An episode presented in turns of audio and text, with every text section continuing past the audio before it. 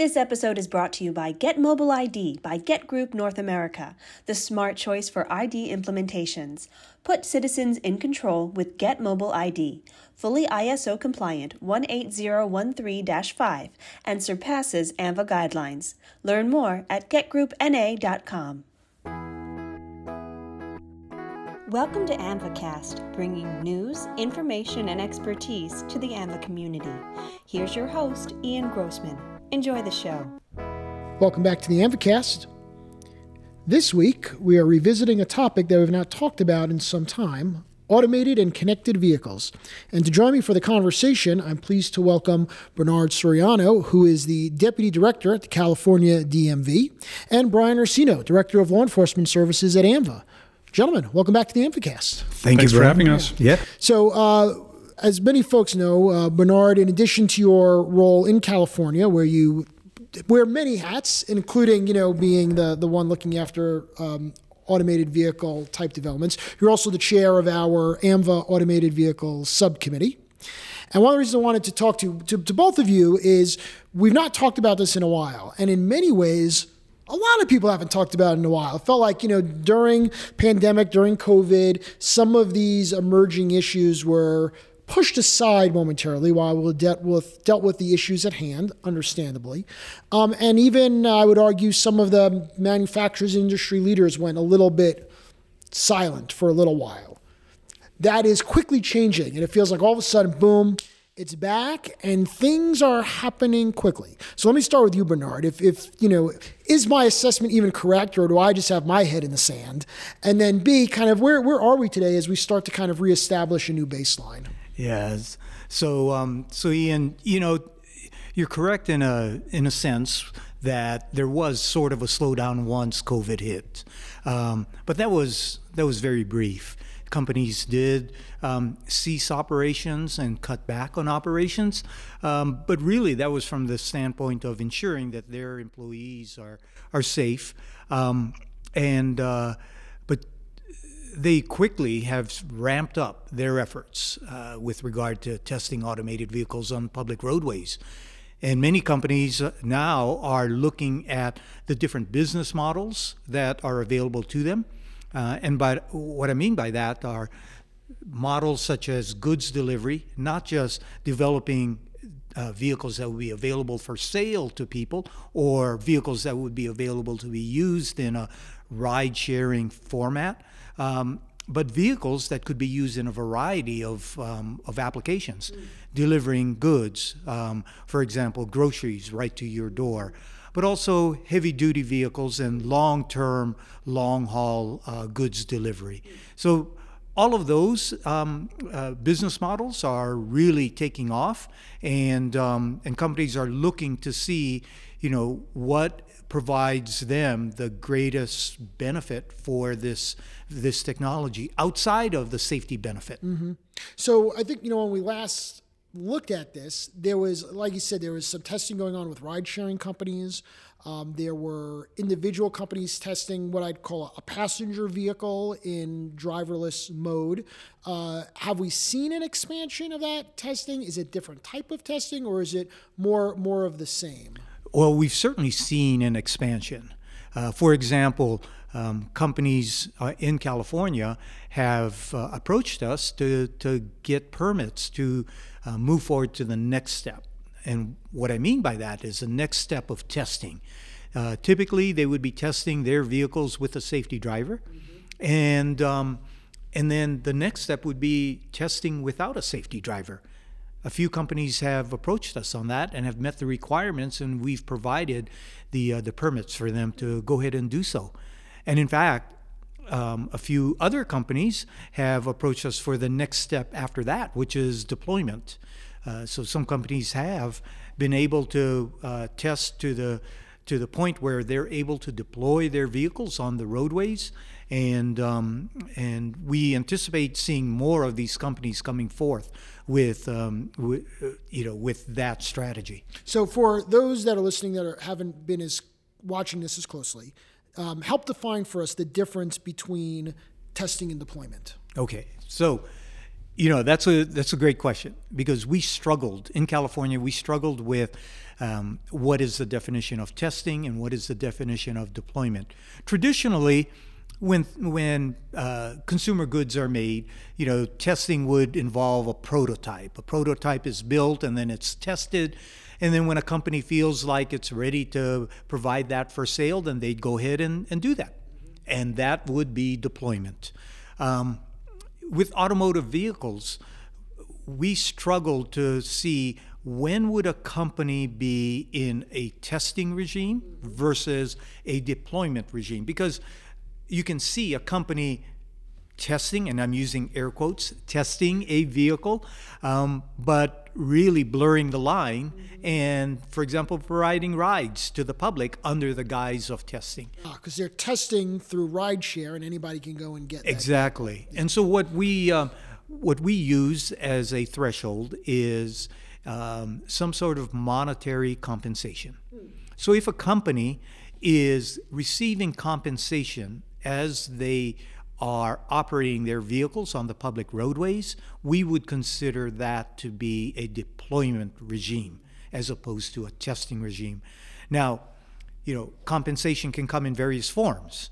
So the, we'd have to really assess what the company is uh, is doing and how they are doing it and what would constitute um, uh, compensation. So, what are you expecting to see when you say that you have companies that are now ready to move to deployment? What is that deployment? What do you expect that deployment to look like? Because I think in some people's head, it means I could go to a dealer and now buy one of these vehicles. Right.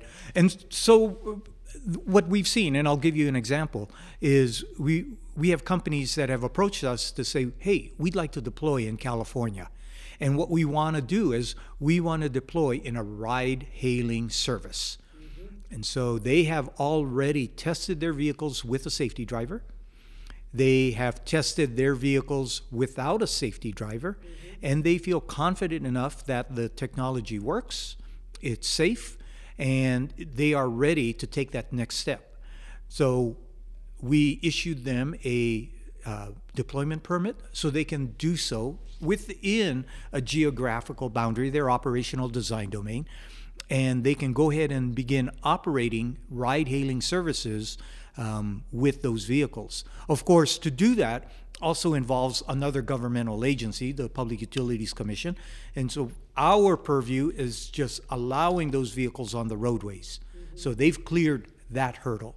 And, um, and so, from a deployment standpoint, that company is, is as far as DMV is concerned, that company is uh, is good to go with regard to deploying their vehicles uh, in uh, their business model. Uh, of course, to do that, they need to seek other regulatory approvals.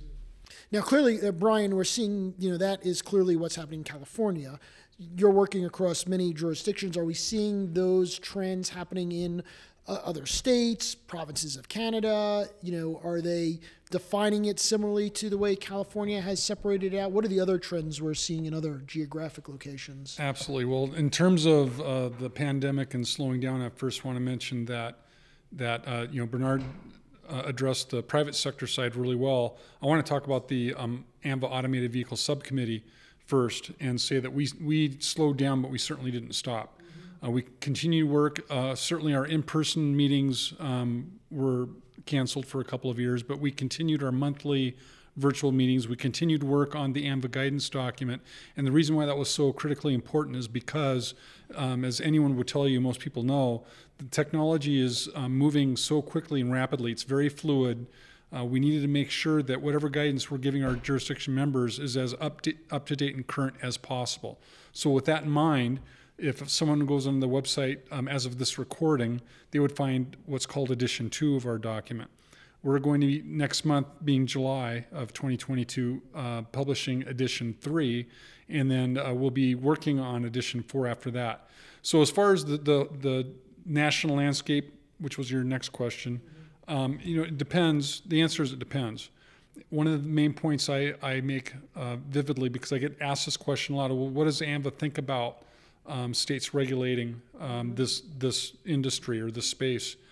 And uh, I'm very keen to point out the AAMVA is neutral on that. Um, it's it's the jurisdiction's decision on whether to regulate or not. the purpose of our document is for the jurisdictions that do choose to regulate, we want that regulation to be consistent across state lines. And so if a jurisdiction chooses to regulate, please look at the AAMVA document, use it as a blueprint or a framework for, for the type of regulation you, you um, implement so that we don't have a patchwork of, of diverse um, uh, regulations across lines that would make, that could actually um, jeopardize safety. So um, the, this different states are at different levels of regulation. Some states uh, regulate, but not to the same level as California, and there are many other states that don't regulate at all. And again, that's that's their decision to make. Um, but I, I, have seen even through the pandemic things things slow down. But uh, again, today things are picking up quite rapidly, and I'm hearing a lot of discussions, and there's a lot of uh, legislative chatter around this topic and uh, legislatures are grappling with um, what level of regulation is the right amount of regulation and should we re- regulate at all. Yeah. And uh, Bernard mentioned earlier as well the idea of the shift from the sexy part of the passenger vehicle to really now a shift more on carrying goods, whether that is small delivery devices or large commercial vehicles. Uh, what have you seen in the space in terms of the, the movement in the commercial sector? Yeah, things are really heating up. Um, there are a lot more technology companies uh, that are entering that space and they are testing. Um, our current document only touches on a couple of specific areas of commercial motor vehicle operation, testing, and operation deployment um, that we think um, we need to pay attention to. Those are specifically um, platooning, where uh, a lead truck can control the actions of every following truck in that chain. Uh, and when that happens, when the technology is in charge, the following distance between vehicles um, gets much much closer. So if if a trooper, for example, sees a platooning operation going down the, the interstate and is unaware that it's actually the technology that's controlling the vehicles, that's problematic because um, they would, in most cases, be in violation of the following two closely closely law. The other area that we talk about in our document, which is of con- some concern, is remote operation and that's where the the truck. Um, either with the safety driver on board or totally unoccupied with no safety driver, um, that vehicle uh, could be operated remotely.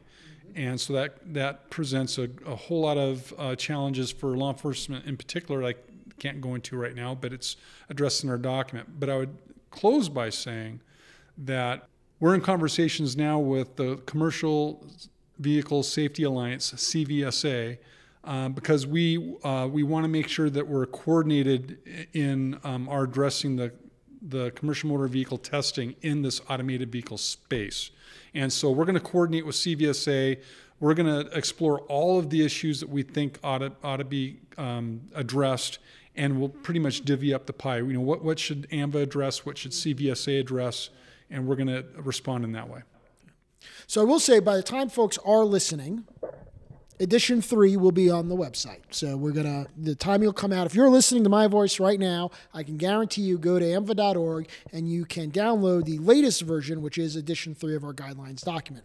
There are some key changes in that guidelines document that we want to touch on, really call to people's attention because Otherwise, why do an updated edition, right? We want to talk about the changes. So, on one hand, one of the things that's always fascinating to me about you know the automated vehicle piece is it's one of these new technologies that's challenging our traditional view of the DMV world of the silos of driver licensing, vehicle management, law enforcement, because it really, you know, more so than many topics we deal with, really cro- cuts across and you know, from the very simplistic of now the vehicle is the driver uh, to the need for law enforcement to engage with a technology that is both the driver and vehicle. Nevertheless, our document still categorizes it in kind of a things that affect the driver, things that vehicle, and law enforcement. So uh, let's tackle it, I guess, in, in that order. When we look at the driver space, uh, some of the key updates in this edition. Yeah. So with regard to uh, the driver aspect of the uh, of the document, one of the things that we felt really needed to be focused on is this need for um, education and the need to have consumers, you know, that have the vehicle be really aware of what the capabilities are of the vehicle, but also just as important, what the limitations are of the vehicle. Um, and I'm speaking to um, uh, technologies that are currently out on the vehicles, uh, something that would be a level two or an advanced level two. Uh, Give an example for folks who may not know what that what that, that means. You're talking more, you know, the driver assist type technology. Exactly, and so, uh, for example, you know, lane keep and uh, or lane uh, lane departure warnings. Um, some consumers are are unaware, blissfully unaware of that technology and how that technology could be used, um, and so. Uh, that's just one type of technology we feel that there should be a concentrated effort on the manufacturer side and the dealers to um, have very clear, um, if not training, clear communication to consumers on what the capabilities are of that vehicle. So they know what that vehicle can do and what that vehicle can't do. Um, we see situations where consumers are on the road with their vehicle and they assume that their vehicle can do can drive by itself. And uh, by making that assumption they're doing things that they shouldn't be doing while they are behind the wheel and you know you, uh, you get some tragic consequences. Uh, so you know that that's one aspect. The other aspect with regard to to driver is the from the standpoint of um, driver examiner training um, as more and more of the, these vehicles become introduced into the marketplace, invariably they'd be used as part of the driver license testing. And, um, uh, you know, the, the extreme is that you'll have a vehicle that is fully capable of driving itself, and an applicant would be coming in to get his or her license using that vehicle. Which features should be allowed, which features um, can be allowed, and, uh, and really, should those vehicles um, be used as part of a testing. So, you know, it gets to be very complicated. Uh, but it's certainly something that needs to be addressed uh, within our document because the technologies span, you know, all the way down from level two all the way up to level five. So, uh, you know, that's just a glimpse of what we've um, we've addressed on the driver side. All right, let's uh, let's uh, talk about the vehicle piece then. You know, I think where some of the exciting pieces are. Yeah, on the on the vehicle side, we talked about um, the uh, the financial liability on the uh, for the vehicles and ensuring that vehicles um, carry an adequate amount of uh, insurance, and we addressed that in our previous edition, but we uh, we modified that knowing that um, in the commercial space, particularly for public transportation, we we added a uh, a, a recommendation that if a vehicle is used for public transportation, that maybe that financial responsibility threshold isn't adequate. Uh, maybe it should be at a higher level or something to be determined. Um, we felt that you know by ferrying passengers, by having passengers as the main function of that vehicle, that that warranted some higher threshold of um, of uh, insurance. Are we seeing that as a increasing use case for some of the early testing or early on the idea of uh, self-driving shuttles, whether in a closed campus environment or in a urban setting where there's easy it's easy to map out a, a grid you know, and shuttle people in public transport. Is that taken off in some of the ways maybe we thought it would five, six years ago? Yeah, it, it really has because we we're seeing a number of different pilot programs in jurisdictions, or I should say, local areas throughout the country. For example, Rhode Island has a um, has a partnership with a, a, shuttle manufacturer to provide rides to its citizens in the uh, in the Providence area. And it would be it's in a, uh, a predefined loop and uh, uh, consumers can avail themselves of this service. Uh, that model is used through several different cities. Uh, so we've seen that we've seen that application another aspect of the vehicle recommendations is the identification of the vehicles and the the tracking of those vehicles in its driver record in whatever system a jurisdiction has.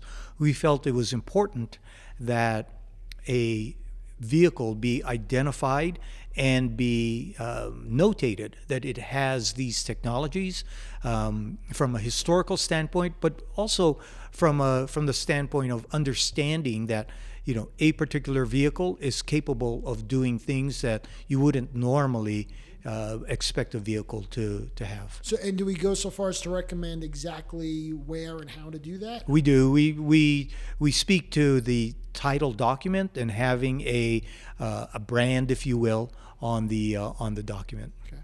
I know early on there was some discussion around the, um, the VIN playing a role in that. Is that we we to the side for now? Yeah, that's a that's a good point because you know that as you know that's controlled by NHTSA and we do need to have a discussion with NHTSA on the possibility of having um, that identification be in the VIN and whatever um, uh, digit would be appropriate and, and how that could happen.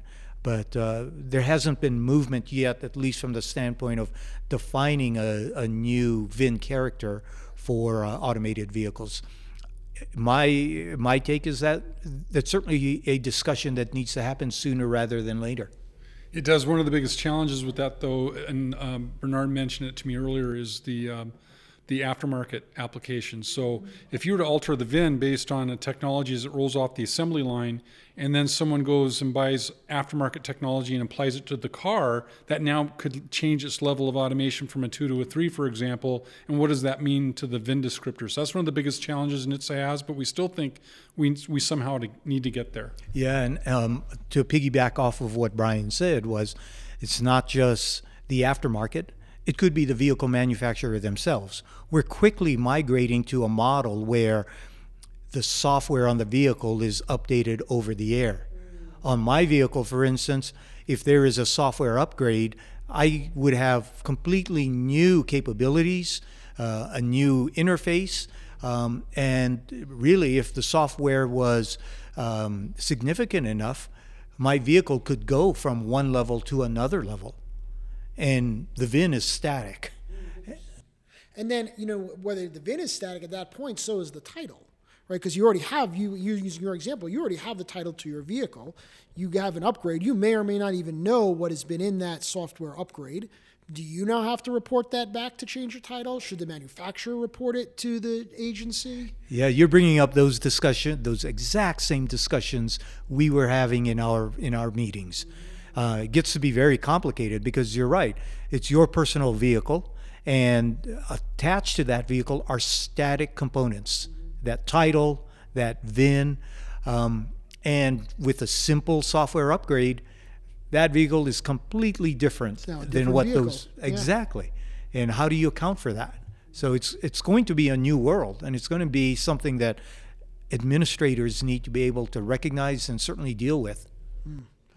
So law enforcement, uh, you know, we'll, we'll, we'll, let Brian handle this one. Not that he's not well versed in all the areas. We know, we all know what's uh, near and dear to his heart. And so let's talk about some of the updates in the law enforcement section of the document. Yeah, that's a great question, Ian. I think um, of all the, the subsection of the law enforcement chapter, I think I'm going to focus on the law enforcement interaction plan because that's so important to um, what we're doing out and what we're seeing out there in real life application. So um, one of the key differences between edition two and edition three is we totally revised the law enforcement interaction plan. We actually came out with a set of criteria that we think makes up a best practice law enforcement interaction plan. And for our listening audience, for anyone who doesn't even know what a law enforcement interaction plan is, that is a document that the manufacturers are actually required to um, to write for the benefit of law enforcement. Um, and uh, and that, that that goes back to one of our earlier questions about about regulation is does your does your jurisdiction have a law that requires the law enforcement interaction plan? And um, and we, we, think it should be. We think that should be a required element. And then once you get past that hurdle what should be in it? And we enumerate all the key elements of a best practice law, inter, law enforcement interaction plan. And then finally um, training of the law enforcement interaction plans. So the officers on the street, whether it's a municipal police officer, county deputy sheriff, or state trooper, they come across a vehicle like this, they know what's supposed to happen. there's another key part here, and that's execution of the law enforcement interaction plan. And there was a, a recent well-known incident in San Francisco where um, a San Francisco PD officer pulled over um, an automated vehicle in San Francisco, and the vehicle inexplicably drove off and then stopped yet again. Well, there was a law interaction plan, in, law enforcement interaction plan in place to address that very situation, but it wasn't executed properly. So by the vehicle, by the manufacturer, by law enforcement? It was not, in this particular case, it was not executed properly by the uh, company that was operating the vehicle.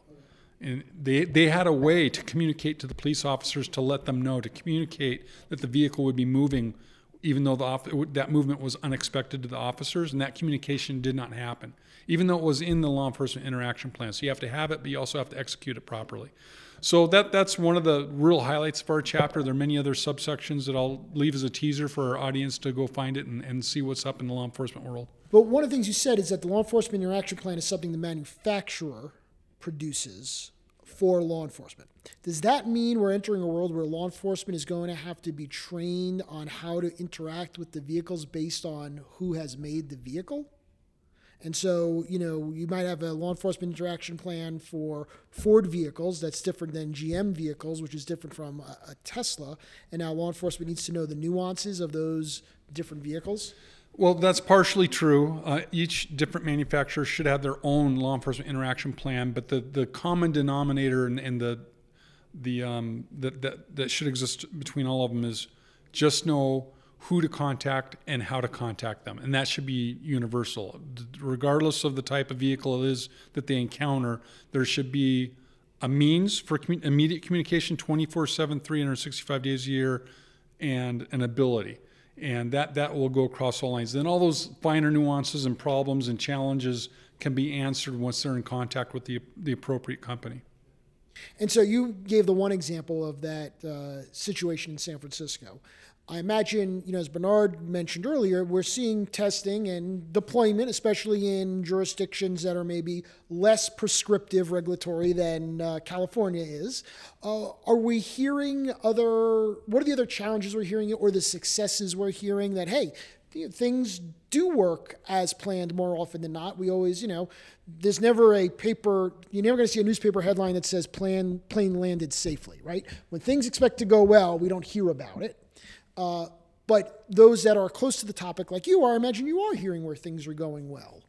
What what can we share with the world? Yeah, you know uh, what I would say is that that's one of the beauties of what we have in California is that the regulations allow us to have a window into what exactly is happening with regard to testing, and uh, we are aware. One, we're aware of how many companies are currently testing in California. We're aware of how many vehicles are being tested, who the safety drivers are, and where they are where they are testing. And then we get a uh, overview of the results of that testing, so we can we can see you know how many miles they've driven, uh, how many crashes they have uh, uh had, um, how many disengagements they've had.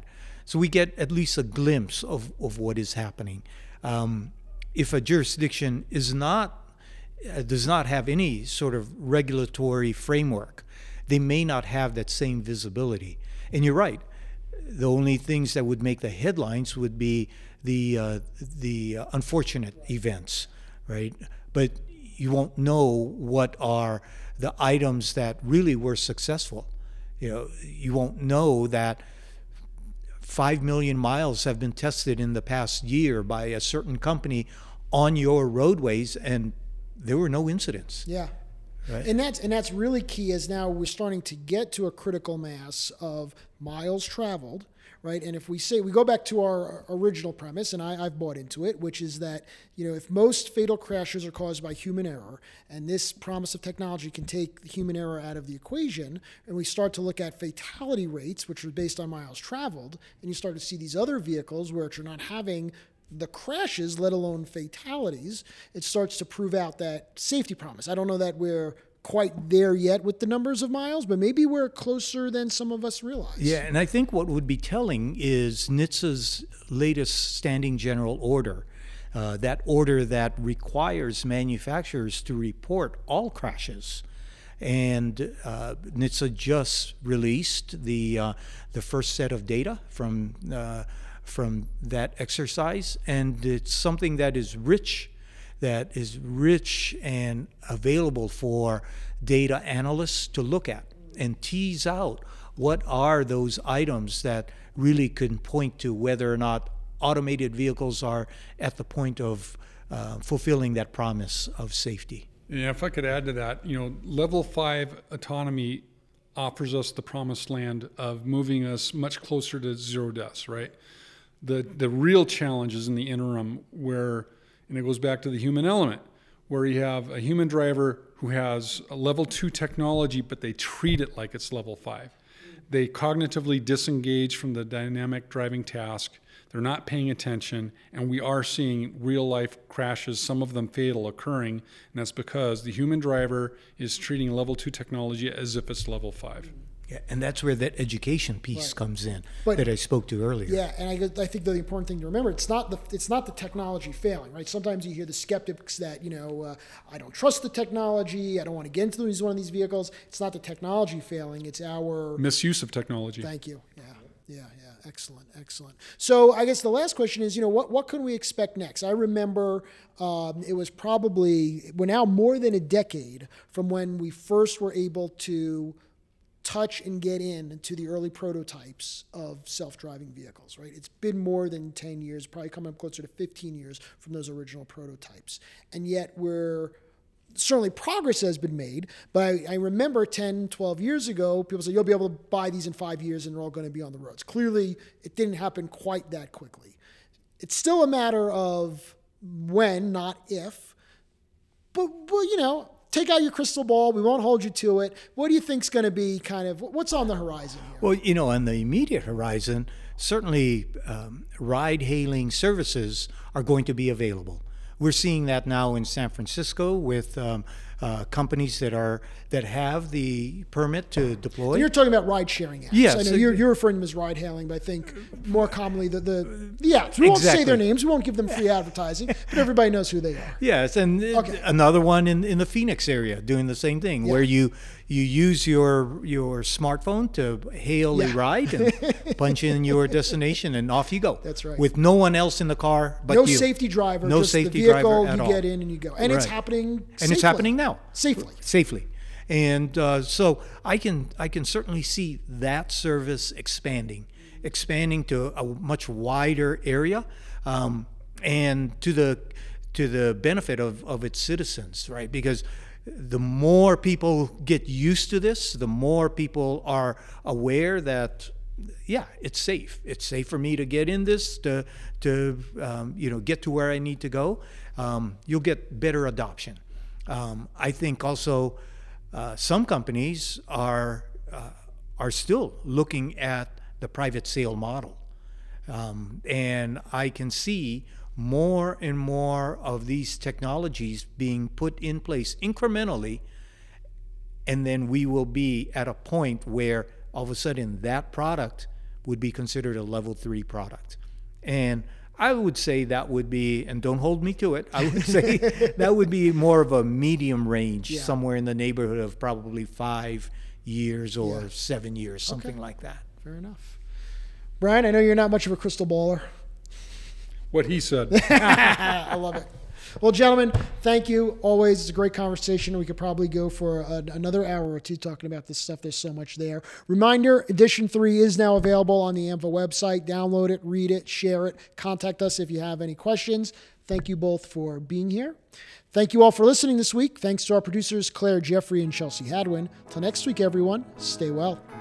Thank you for joining us for AAMVAcast, hosted by Ian Grossman, produced by Claire Jeffrey and Chelsea Hadwin, music by Gibson Arthur. This episode was brought to you by Get Mobile ID by Get Group North America. Visit us at aamvacast.podbean.com and subscribe on Apple Podcasts, Google Podcasts, Stitcher, and Spotify.